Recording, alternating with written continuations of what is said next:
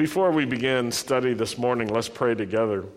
Baruch atah Adonai melech asher v'tzivanu la'asok b'divrei Torah. Blessed are you, Lord our God, King of the universe, who sanctifies us with his commands and commands us to engross ourselves in the words of Torah. Amen. I, I want to talk this morning about our relationship with the Lord, but first I want to talk about God's relationship with us. What's so amazing is that when we open up Torah, we meet the most powerful God, the creator of the whole universe, the one who exists before time and exists outside of time, but then he creates the time and space world out of nothing other than the sovereignty and power of his own will. So that's how we meet God, and immediately we're introduced to the Holy Spirit, and we're told that the Spirit of God starts hovering over the face of the earth and begins to do a creative work on, on this world. But what's amazing is this all powerful God, who's not just the God of heaven, he's the God of earth as well, actually wants to have a personal relationship with his people. And he wants, he wants to feel close to us. He wants to express his love to us. He wants to show us his interest. And every grandmother and every grandfather, every parent has, has this kind of love in them that is born of God, where you want to show the little ones that God gives you the love that you have. Before they've done anything, you want to express that love. And you begin to see the beauty and the future and the potential of the children and the grandchildren of the generations that God gives to you. And love rises up. And this love that you have is a reflection of the love that God has for you. So God has this desire to be close. And he wants to be an active and he wants to be a vital part of our lives. Now, some people feel like God is far away. They feel, okay, there is God. He's the prime mover of, you know, Aristotle and he created and then he stayed away from. He set everything in motion, but he's really outside of the world that we live in. The Torah actually gives us a very different picture because it's, it gives us this radical idea God has friends. And the God who's just the prime mover outside of the universe has no friends. He's all alone. He's just a force out there. But the God of Israel actually has friends, and that's a radical idea. One of God's best friends was Abraham. Now, the king Jehoshaphat, Jehoshaphat, knew how God felt about his friendship with Abraham. And so when Israel was under threat, Moab and others were getting ready to attack, and their armies were fierce and strong. And the king of Israel wasn't sure that they could defend themselves. He called everyone together, and he called all of Israel to take a fast, to, to not eat, to not drink, and to come and to pray together and to look to God for help. And when Jehoshaphat prayed, this is what he said. It's in Second Chronicles chapter 20. Incidentally, you can find these scriptures on Facebook right now, and you can look at our Beth Israel Messianic Synagogue Facebook page or Messianic Jewish Teachings or my personal David Levine Facebook page. All these scriptures are there for you. Uh, or you can turn in your Bibles an amazing idea. Second Chronicles chapter 20, verses 6 and 7. I encourage you to bring a Bible. Bring more than one if you like. Bring a, a old school Bible. It's great. Bring a digital Bible. That's also good.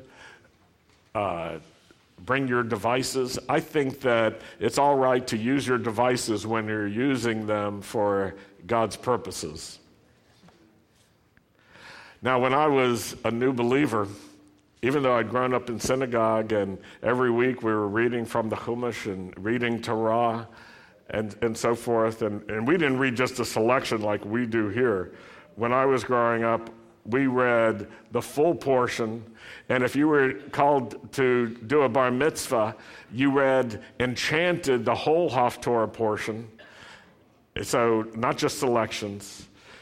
Uh, and, and so it was serious business. But even so, the, the scriptures in some ways were unfamiliar.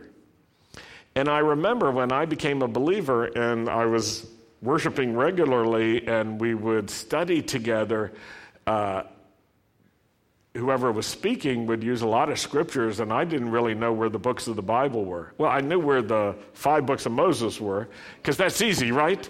They're the first five books, they're easy to find. But the others I didn't know, and so I had a Bible, someone gave me a Bible, and a lot of people had the same kind of Bible, so that helped me. Because I would use my suspicious looking glance out the side. You know, I was hoping no one would see when I was, you know, looking at them. And I'd see how far they separated the two sides of their book. And I'd use that as a method because I was too embarrassed to actually look up in the index where are these books? So don't be embarrassed if you're in that condition. Second Chronicles chapter 20, verses 6 and 7. This is the prayer of Jehoshaphat, the king of Israel. He said, Lord, the God of our fathers, the God of our ancestors. When it says fathers, it's inclusive of mothers too. And that's why some translations say ancestors. But we could say, the God of our fathers, the God of our mothers, are you not the God who is in heaven? You rule also over the kingdoms of all the nations.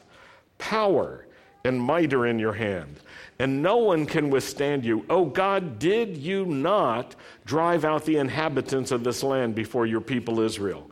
And give it forever to the descendants of Abraham, your friend? You see, when, when Jehoshaphat is talking to God, he's saying, We know who you are. You're the one who was friends with Abraham. You called Abraham your friend, and you made promises not just to Abraham, but to his descendants, and that's us. We're here. Remember us. We're your friends' kids, children, grandchildren, great grandchildren and so on. The prophet Isaiah also knew this, knew this about God's relationship with Abraham. He brought a message to Israel and he, he gave voice to God's friendship with Abraham. It's Isaiah 41, verse 8.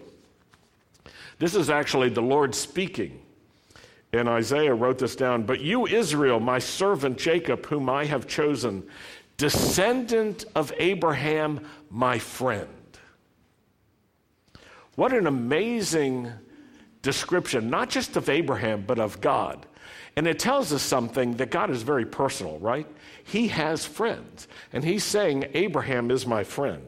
The apostles recognize God's friendship with Abraham also in the Brit Hadashah, uh, the letter from the apostle Yaakov.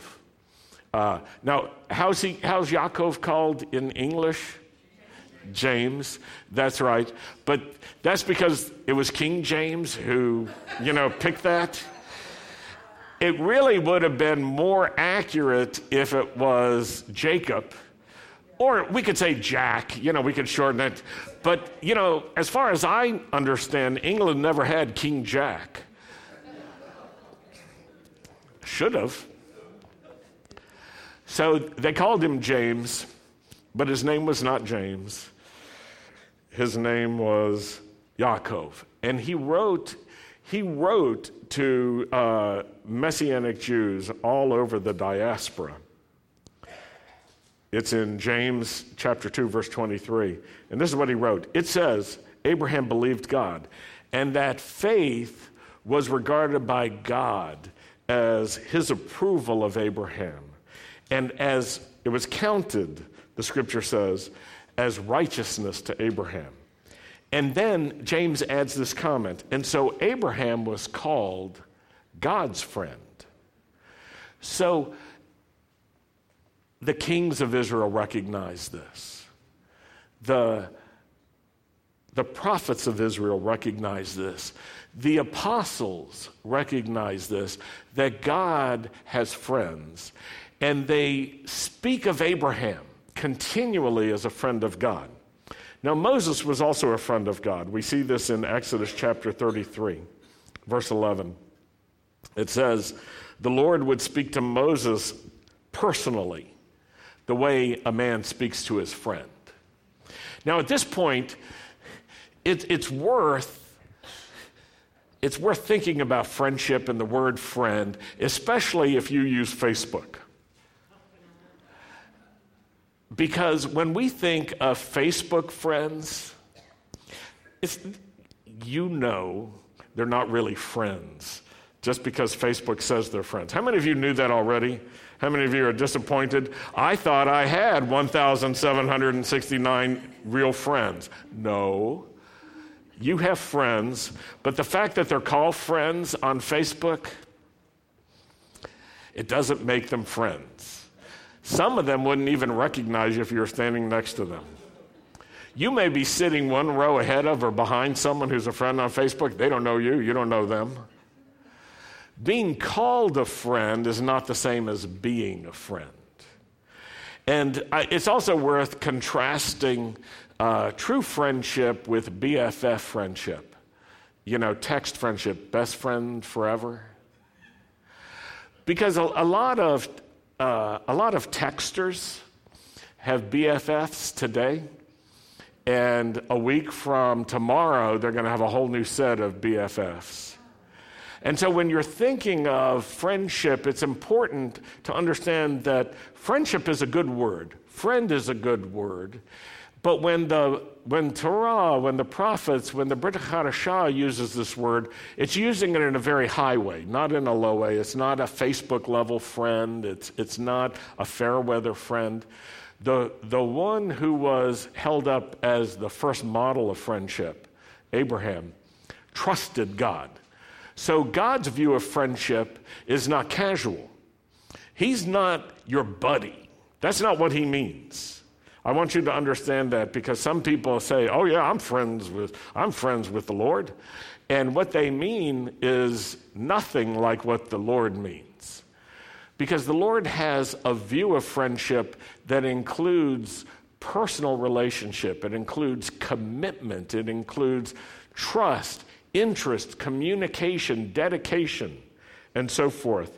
And it says that the Lord would speak to Moses personally, face to face the way one speaks to his friend. Now, Yeshua has a lot to say about friendship also. And he calls his disciples to recognize his friendship with them. He initiates that with them. It's in John 15, chapter 15, uh, verse 15, that Yeshua says something really important to his disciples. He says, I've called you friends because everything that I've learned from my Father I have made known to you. Yeshua was saying, I've not held anything back. I'm giving you everything that God has for you. But let's, let's see the context of this. And I'd encourage you to turn to John chapter 15. And we'll start in verse 9. We'll look at a few verses together. Yeshua is talking to his closest disciples, and he says this as the Father has loved me, so have I loved you. And now remain in my love. If you keep my commands, you will remain in my love, just as I have kept my Father's commands and remain in his love. I've told you this so that my joy may be in you and so that your joy may be complete. This is really very important. Why is Yeshua telling all of this? Because he wants us to experience the joy that he has. He could have said, I'm telling you all this because I want you to be really religious. I want you to be really observant. I want you to be really devout. Or as some groups say, I want you to be practicing. But that's not what Yeshua says. He says, I've told you this so that my joy may be in you. He wants us to experience his joy. Now, if you have a picture of Yeshua where he's like somber and serious all the time, and he's just like weighed down, or he's judging and critical, he's the angry one. All he does is turn over tables in the temple, or he's just like always calling people out, you know, your whitewashed sepulchres. Uh, it's even hard to pronounce sepulcher. I don't know how you do it in Hebrew. If your view that he is just the angry one, then this would not make sense to you. But he says, I told you this so that my joy may be in you. Now, have you ever been around a human black hole? This is the kind of person uh, who marvelous day, a great life, in fact. And you come into contact with such a person, and it's like their gravity is greater than the gravity of the rest of the universe, and they pull life and light and joy right out of you. You thought things were going well, and you say something about how great life is, and then they tell you how bad it is. And pretty soon, uh, how many can relate to that? You've come into contact with human black holes, yeah. The best thing you can do is escape from their orbit before it's too late. you know, call to Scotty to What is it that Scotty does? Not just beam me up when he's got to use the extra power. You're like, shields up. And, but when, you know, the tractor beam from the enemy is trying to pull in Star Trek, there's one more thing he can do. Yeah, get us out of here. Yeah, I got to brush up. I, I, I haven't, I'm not up to date on my Star Trek terminology. I know some of you could fill in the blanks right now. You're just being shy. What's that special power they can? Warp speed, warp drive, yeah. Give me more power, Scotty. When you're around a black hole, that's what you need. You need a Scotty. You actually need the Lord to help you get out of that. Now, at, at the same time, you may have had experience with a different kind of person, and this kind of person, uh, uh, they're not trite, they're not bubbly, they're, they're actually hopeful and, and positive. They're, they're filled with joy themselves, even when things are difficult, and they can see beyond the momentary troubles. And maybe you're talking about your difficulty, and they'll speak a word that encourages you. Have you ever been in that condition where you're, you're more prepared to feel bad than you are to feel good? But you come into contact with one of these people and they, they have an impact on your way of thinking and you start feeling better. You were thinking this is terrible and you're looking for someone to say, yeah, it's awful. And they tell you, you know, God's going to get you through this and they say things to you that strengthen you almost against your will, certainly against your emotional condition. And have you had contact with such people where you come out feeling good? How many can relate to that? And, and some of you are those kinds of people and you have that impact on others. And so we see something, we see that, that it's possible to take a position about joy in life. And, and Yeshua is saying, Here's my position I have joy. I want you to have joy too. But Yeshua says, I want you to have my joy. He's not saying, I want you just to be happy. I don't want you just to muster up your own sense of joy. I want you to receive my joy. Now, of course, that requires a personal relationship. To receive someone else's joy, we have to be close to that person to take them seriously. So Yeshua says, I've told you this so that my joy may be in you and that your joy may be complete. Now, how many are in favor of complete joy? How many would like to have joy?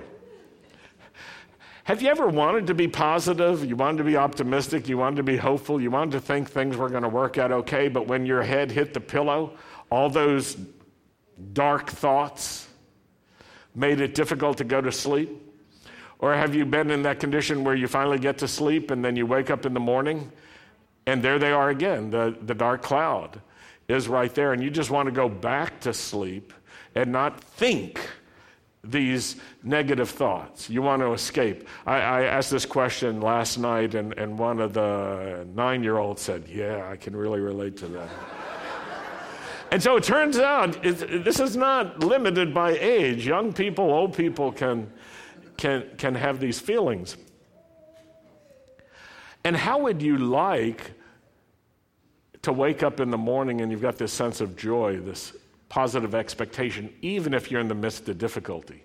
You see, Yeshua had joy about life. He had joy about us, even though he could anticipate that difficult things were going to happen. When he went to Lazarus and went to the grave of Lazarus, and Lazarus was already buried, he stood outside of, of that place and he wept. He could experience the fullness of motion.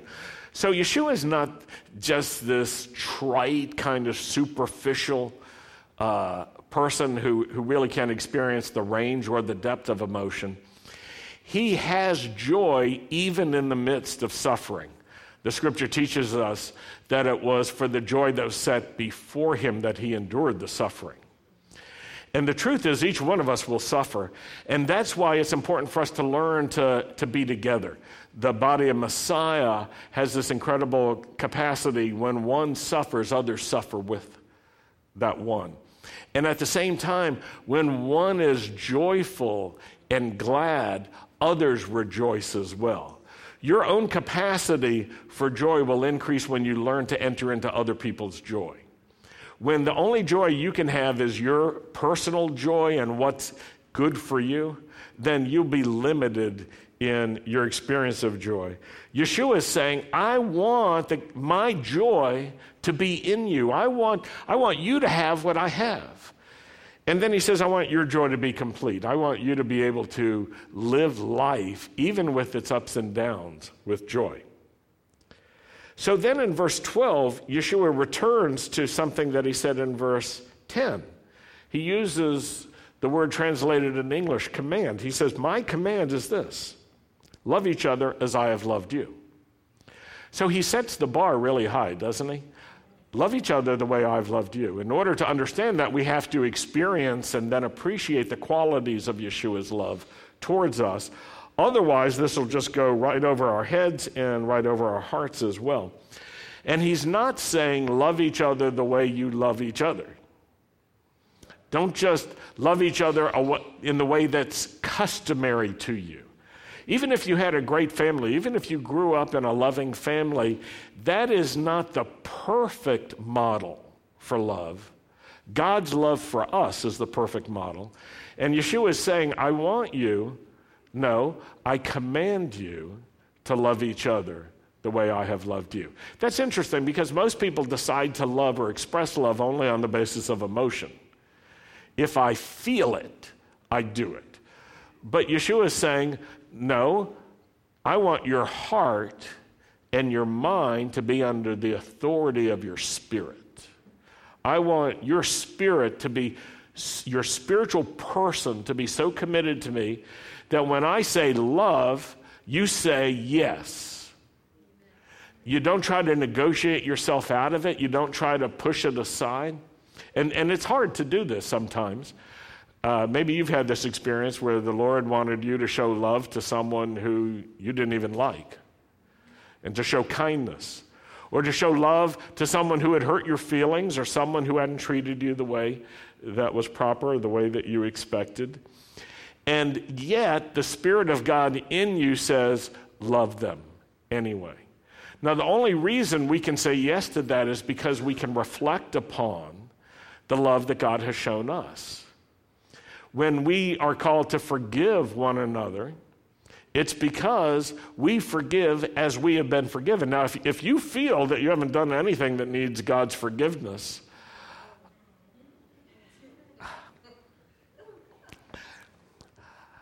I would say good luck with that. because all of us sin, all of us fall short, all of us go astray. Every one of us is vulnerable to sin. And this is why Torah teaches us that even the high priest of Israel sins. So it's not that the high priest is imperfect, is perfect, and the rest of us are not. No, everyone is imperfect. Even Moses sinned. And if Israel, if ancient Israel ever was going to have a hero who could have been idealized, it was Moses.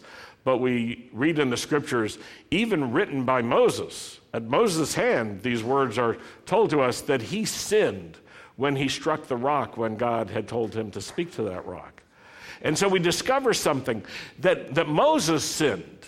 So the high priest of Israel sins, Moses sins. Look around. There's someone looking back at you. They know you sin too. We all sin. We all sin, and that's why we need forgiveness and atonement. It's part of what's necessary for us. So Yeshua is saying, Love each other as I have loved you. And that love has to express itself in every way that Yeshua has expressed love. Then, verse 13, Yeshua says, Greater love has no one than this, to lay down one's life for one's friends. And Yeshua is not trying to introduce a new proverb, a new kind of saying or principle. This is prophetic. He's trying to explain what's about to happen. And he's saying, When I lay down my life for you, it's because I have great love. I'm doing this because of love. That's what Yeshua is teaching us. No other motivation. And this also helps us understand why Paul would say no matter what spiritual gifts you may have, if you exercise them without love, they are nothing and you are nothing. You can even donate everything you've got to humanitarian projects but if it's without love, it counts as nothing. You can prophesy, but if it's without love, you're just a noisy gong. And you're just making a clanking sound in God's ears. Greater love has no one than this to lay down one's life for one's friends. You are my friends because you liked me on Facebook.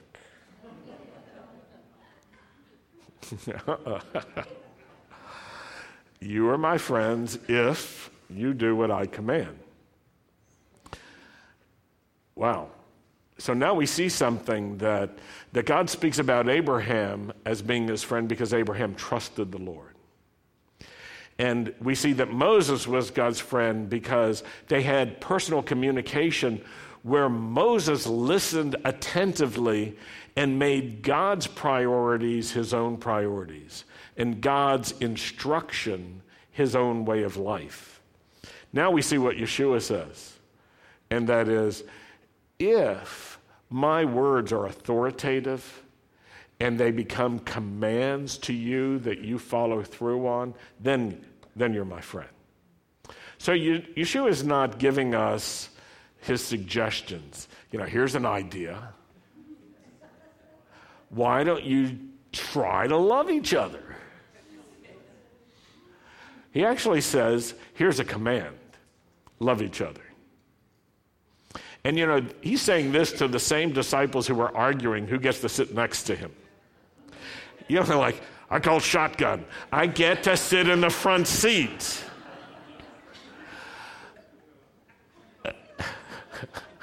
but he's just saying, You guys, you're driving me crazy the way you argue with each other about this stuff. And he says, try serving each other. You want to be high, serve. You want to be great, serve more.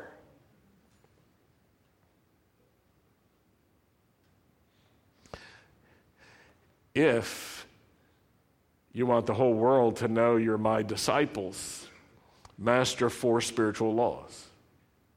No. What did Yeshua say? Love one another as I have loved you right? By this, all will know. This is the secret to bringing the good news, it's to showing love to one another. It's not by being perfect. So don't get all perfectionist on me or on yourself. And don't go home saying, oh, I'm so bad. That's not humility.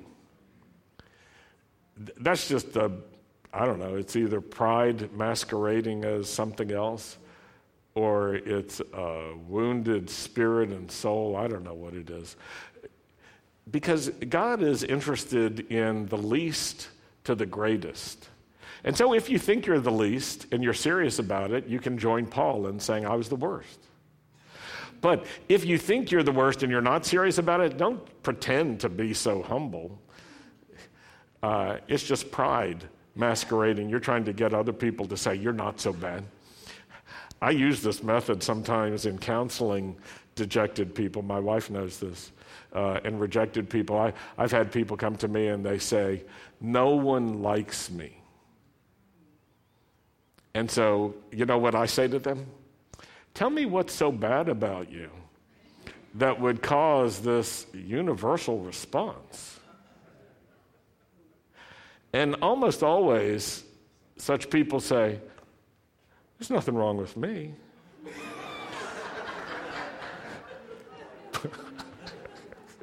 and pretty soon they're defending themselves. You know, I'm a pretty good person. And I got lots of friends. A lot of people like me, and they talk themselves out of it. Now, they don't like me after that, but that's another story. It's only temporary. You're my friends if you do what I command. That's what Yeshua said. Verse 15 I no longer call you servants because a servant doesn't know his master's business. He's just told, do this, do that. Instead, I've called you friends because everything that I've learned from my Father I have made known to you. Now, I know that some people think that Abraham, Isaac, and Jacob uh, were superheroes, and that Moses was a superhero. And maybe they didn't have uniforms, but they had superpowers. And their superpower typically was this they could have a relationship with God. And they were not like normal people, they weren't like you and me. And some people think that the apostles were superheroes too. It is true that these people were all remarkable. But what's more remarkable is that God knows us and He wants a personal relationship with us. So we know ourselves, right? We know what we're not. We know what our weaknesses are.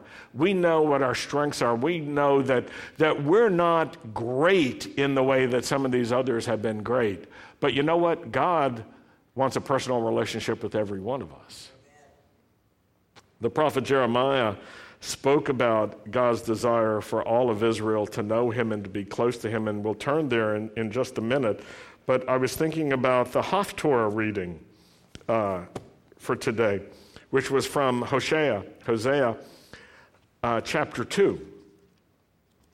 And in the Hebrew, in verse 21, in the English, verse 19, the Lord says, I'll betroth you to me forever. Yes, I will betroth you to me in righteousness and justice, in loving kindness and mercy. I will betroth you to me in faithfulness, and you shall know the Lord. You shall know the Lord. You see, God is speaking to Israel who is flawed, Israel who has her ups and downs, Israel who's not always faithful. And God is saying, I tell you this, you will know me. You will not just know about me, you will know me. Now you can turn to Jeremiah chapter 31 because it was through Jeremiah that the Lord spoke these words to all of Israel. The Lord said, They will all know me from the least of them to the greatest. So my guess is you and I are somewhere in that continuum, somewhere from the least to the greatest. You can look around and see, yeah, it looks like that's who we are. We're somewhere on that scale, right? The question is what makes it possible for all of Israel to have such a relationship with God? What's interesting is that Jeremiah brings this word of explanation to us. What makes it possible? And how many of you know that Jeremiah was not a Christian? How many of you knew this? Okay.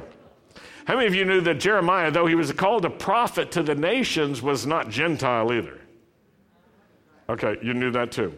Okay. How many of you know that Jeremiah was Jewish and that his his book is in the Jewish Bible. You know that? Okay. So this is Jeremiah's answer. Like, how is this going to happen that everyone will know? And Jeremiah says, he doesn't even say it as his own opinion. He doesn't even say, I got this great idea. You know what Israel needs is this. No, God speaks through Jeremiah these words to Israel. Jeremiah chapter 31, verse 31. That's an easy one to remember, isn't it? If you can remember Jeremiah, it's just 31 31. The days are coming, declares the Lord, when I will make Habrita Charashah, a new covenant, with the people of Israel and with the people of Judah. Now, once I was invited to uh, a Christian college Bible study group. They invited me as a Messianic rabbi. I, I don't know why they invited me. I, no, I have an idea. They were, I, I think, Seventh day Baptist. I didn't even know there was such a thing. Yeah, they were called Seventh day Baptist, which meant that they didn't gather, they didn't take as the Sabbath Sunday, they took uh, Saturday as the Sabbath for them. I, am not sure that they thought that Friday night was part of the Sabbath. I, I didn't even ask that question. They weren't Jewish, none of them, but they invited me because, you know, I knew something about Shabbat. And so I decided to do a little Bible study with them, and I just asked them to read out loud to me Jeremiah 31 31. And I asked them to explain, and you would think college kids are capable of doing this uh, because I, it was just English. So I asked them what they knew about Jeremiah. Did they know, you know, that he was Jewish? Not all of them knew that. But I asked this question um, Who does God say he will make the new covenant with? And they, I tell you, they were looking so hard at their Bibles. At this one verse, they're trying to find the words that they thought were in there that weren't in there. And they were trying to deal with the words that were in there that they didn't know were actually in there. And so I, I saw the shock. And I said, who would, who would like to answer the question? And I said, you know, college kids, you know, they're cringing. And they invited me to come. I don't know why they invited me. I thought they wanted to learn something. Silly me. No, they did. They wanted to learn something. But sometimes when you want to learn something, the way you're going to learn it will shock you. And sometimes the wrong ideas have to be broken for the right ideas to come in. And so finally, someone said, with the people of Israel. I said, yeah, and who else? And they said, with the people of Judah. And I said, who are those people? Silence. I said, let me explain to you who those people are. Israel and Judah, this is the whole of the Jewish people. And they were astounded that the new covenant was promised to the Jewish people. It's still a shock. I've had fascinating discussions with, with rabbis, and I said, listen, um, I've got a serious question. What do you think about the new covenant? And some have said, oh, the new covenant is coming. I said, well, when will the new covenant come? And the answer is uh, with Messiah. I said, yeah, that's exactly right. That's exactly right.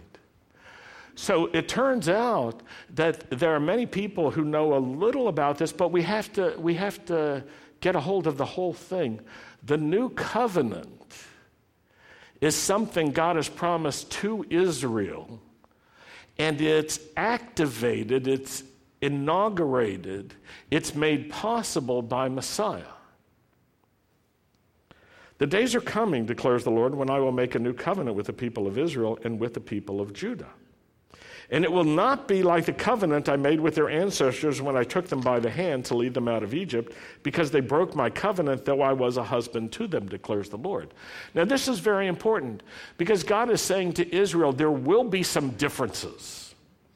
And if, if you, as a messianic believer, don't understand that there will be some differences, then you won't grasp what Jeremiah is talking about. He says it will be different.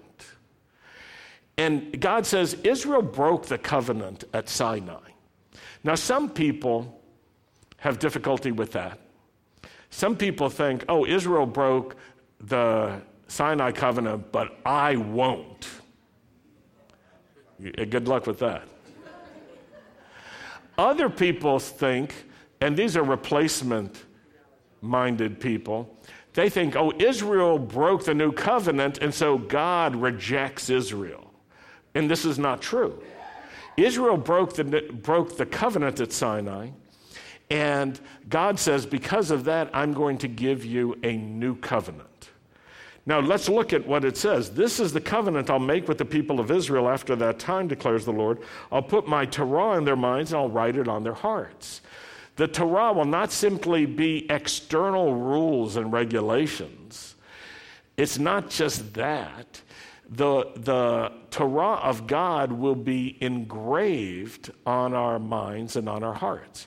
You see, it's important that we be able to use our minds, our hearts, every part of us in service to God. So it's not an either or. It's not that God says, "Well, I'm just going to fix the heart." He says, "No, I want I want you to be able to love me with all of your heart, but also with all of your soul, with all of your mind, with all of your strength. I want you to be able to love me with everything that you've got." So this is a life affirming, human affirming proclamation. I'll put my Torah in their minds, I'll write it on their hearts, I'll be their God, and they will be my people. No longer will they teach their neighbor or say to one another, Know the Lord, because they will all know me, from the least of them to the greatest. Now, this is important because it's using the word for know that's a, the same word that's used uh, in the marriage relationship to describe intimacy. This is not about information. And this is about this is not about simple knowledge this is about having a personal relationship that's an intimate relationship uh, with one another. Why won't they have to teach and convince and persuade their neighbor know the Lord? Because they will all know me. And it's not because everyone's so great, it's because God is so great. It's not because everyone has finally perfected themselves. It's because God is perfect and He's pouring out His perfect love upon us.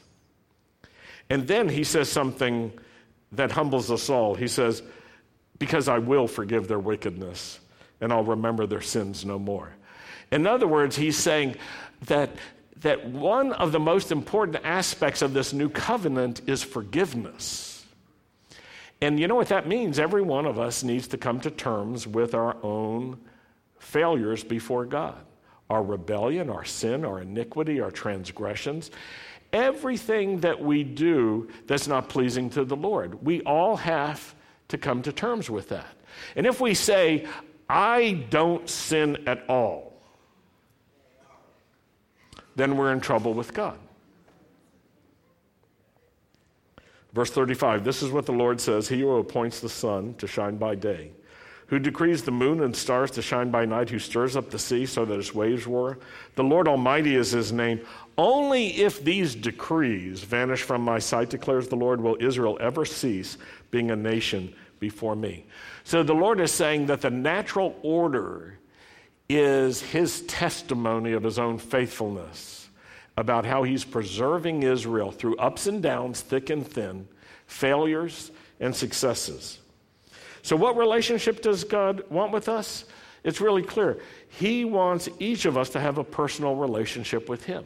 It's not just Abraham, it's not just Moses, it's not just the saints of old, it's not just the high prophets, it's not just those who attain to greatness, it's the least and the greatest and everyone in between.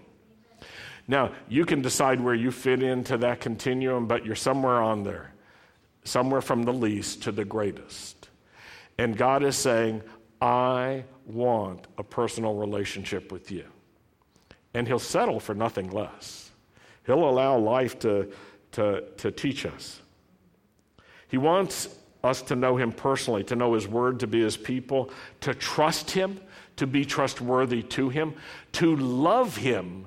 To, it's not enough just to know that He exists. You do need to know that. But it's not enough to know about Him. He's not trying to raise up more theologians, He's trying to raise up sons and daughters.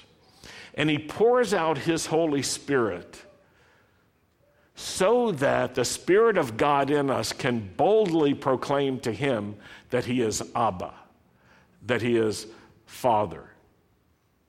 He speaks through us. The Spirit of God in us changes us. The Spirit of God in us speaks to God and calls Him Abba. The Spirit of God in us teaches us what's pleasing to God and empowers us to live for Him. There are there are things you want that you can't attain all by yourself, but you can with God. And it's not what, just with God's help. God wants to be in you, writing on your heart and on your mind, in leading you forward, so that the Spirit of God can unite us with God and with one another. That's what the prophet Joel was talking about in Joel 2:28. We'll, we'll end with this. This was a prophecy that Peter cited on Shavuot when the Holy Spirit was poured out in Jerusalem to explain what was going on.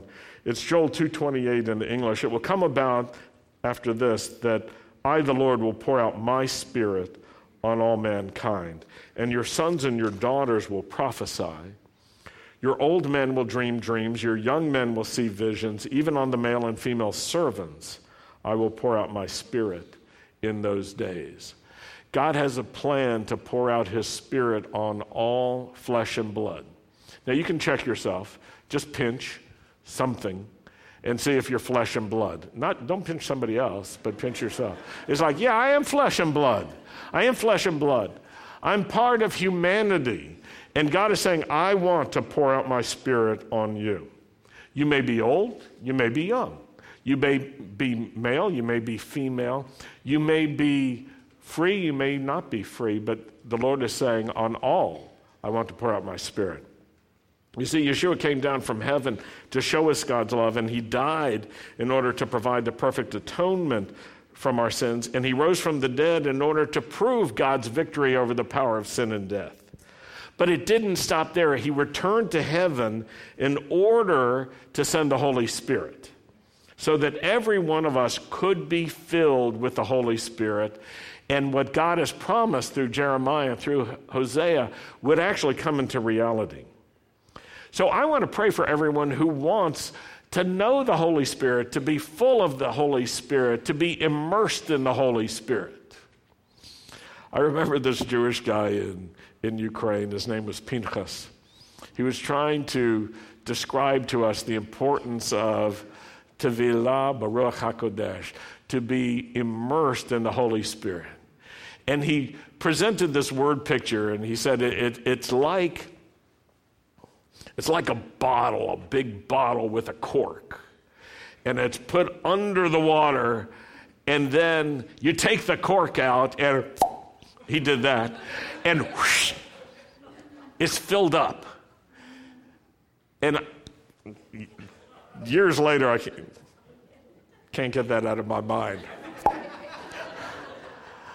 to be immersed in the Holy Spirit is a poetic picture, but what it means is the Holy Spirit becomes the environment around us, and we, empty vessels, open up and get filled so that we can be faithful to God, so that the commands of God can be written on our hearts and on our minds, so that we can do what God tells us to do, so that we have His power. And so, everybody who wants more of the Holy Spirit, I want to pray for you right now. You can stand up, that's good. If you don't feel like standing up, you can just say, Well, I'm standing up, sort of. You can be standing up in your heart.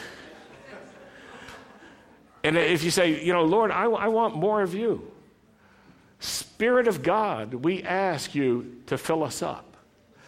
God Almighty, we thank you that you're not just the God of heaven, you're the God of earth, and that you have decided you want to live in our midst and you want to take up residence inside of us. And so we say, Come, Holy Spirit, and fill us up. Lord, we want to receive the very gift of the Holy Spirit, and we want to receive all of His gifts and all of His ways of working so that we could live for you. We want the joy that comes from you. Because you teach us that the kingdom of God is not a matter of what you eat or drink, but it's righteousness, it's peace, and it's joy in the Holy Spirit.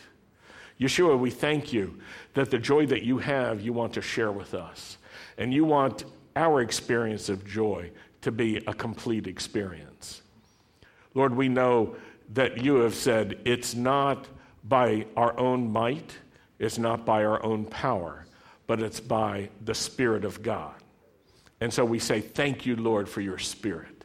Thank you for the free gift of your Holy Spirit. Thank you for the new covenant that you have made possible that you have made available, that you have opened up to us. You didn't reject us, but you loved us as a faithful husband. You loved us with sincerity, with perfect love. And so we ask, Lord, pour your spirit into us, fill us up, and let it be as we gather together on, on Sunday at 5 that your outpouring of the Holy Spirit is remarkable and life changing for us. We ask this with confidence in the name of Yeshua. Amen. Amen. We're going to close with Aaron's blessing so you can remain standing. If you're all by yourself, you can shuffle a little bit. Thank you, Sandy. Yivarechecha Adonai v'yishmerecha. Ye'er Adonai panavelecha v'yichunecha. Yisa Adonai panavelecha v'yasem lecha shalom. The Lord bless you. The Lord keep watch over you and protect you. The Lord cause the light of his face to shine upon you. The Lord be gracious to you. The Lord lift up his face to you and give you his peace in the name of Yeshua, the Prince of Peace. Shabbat Shalom.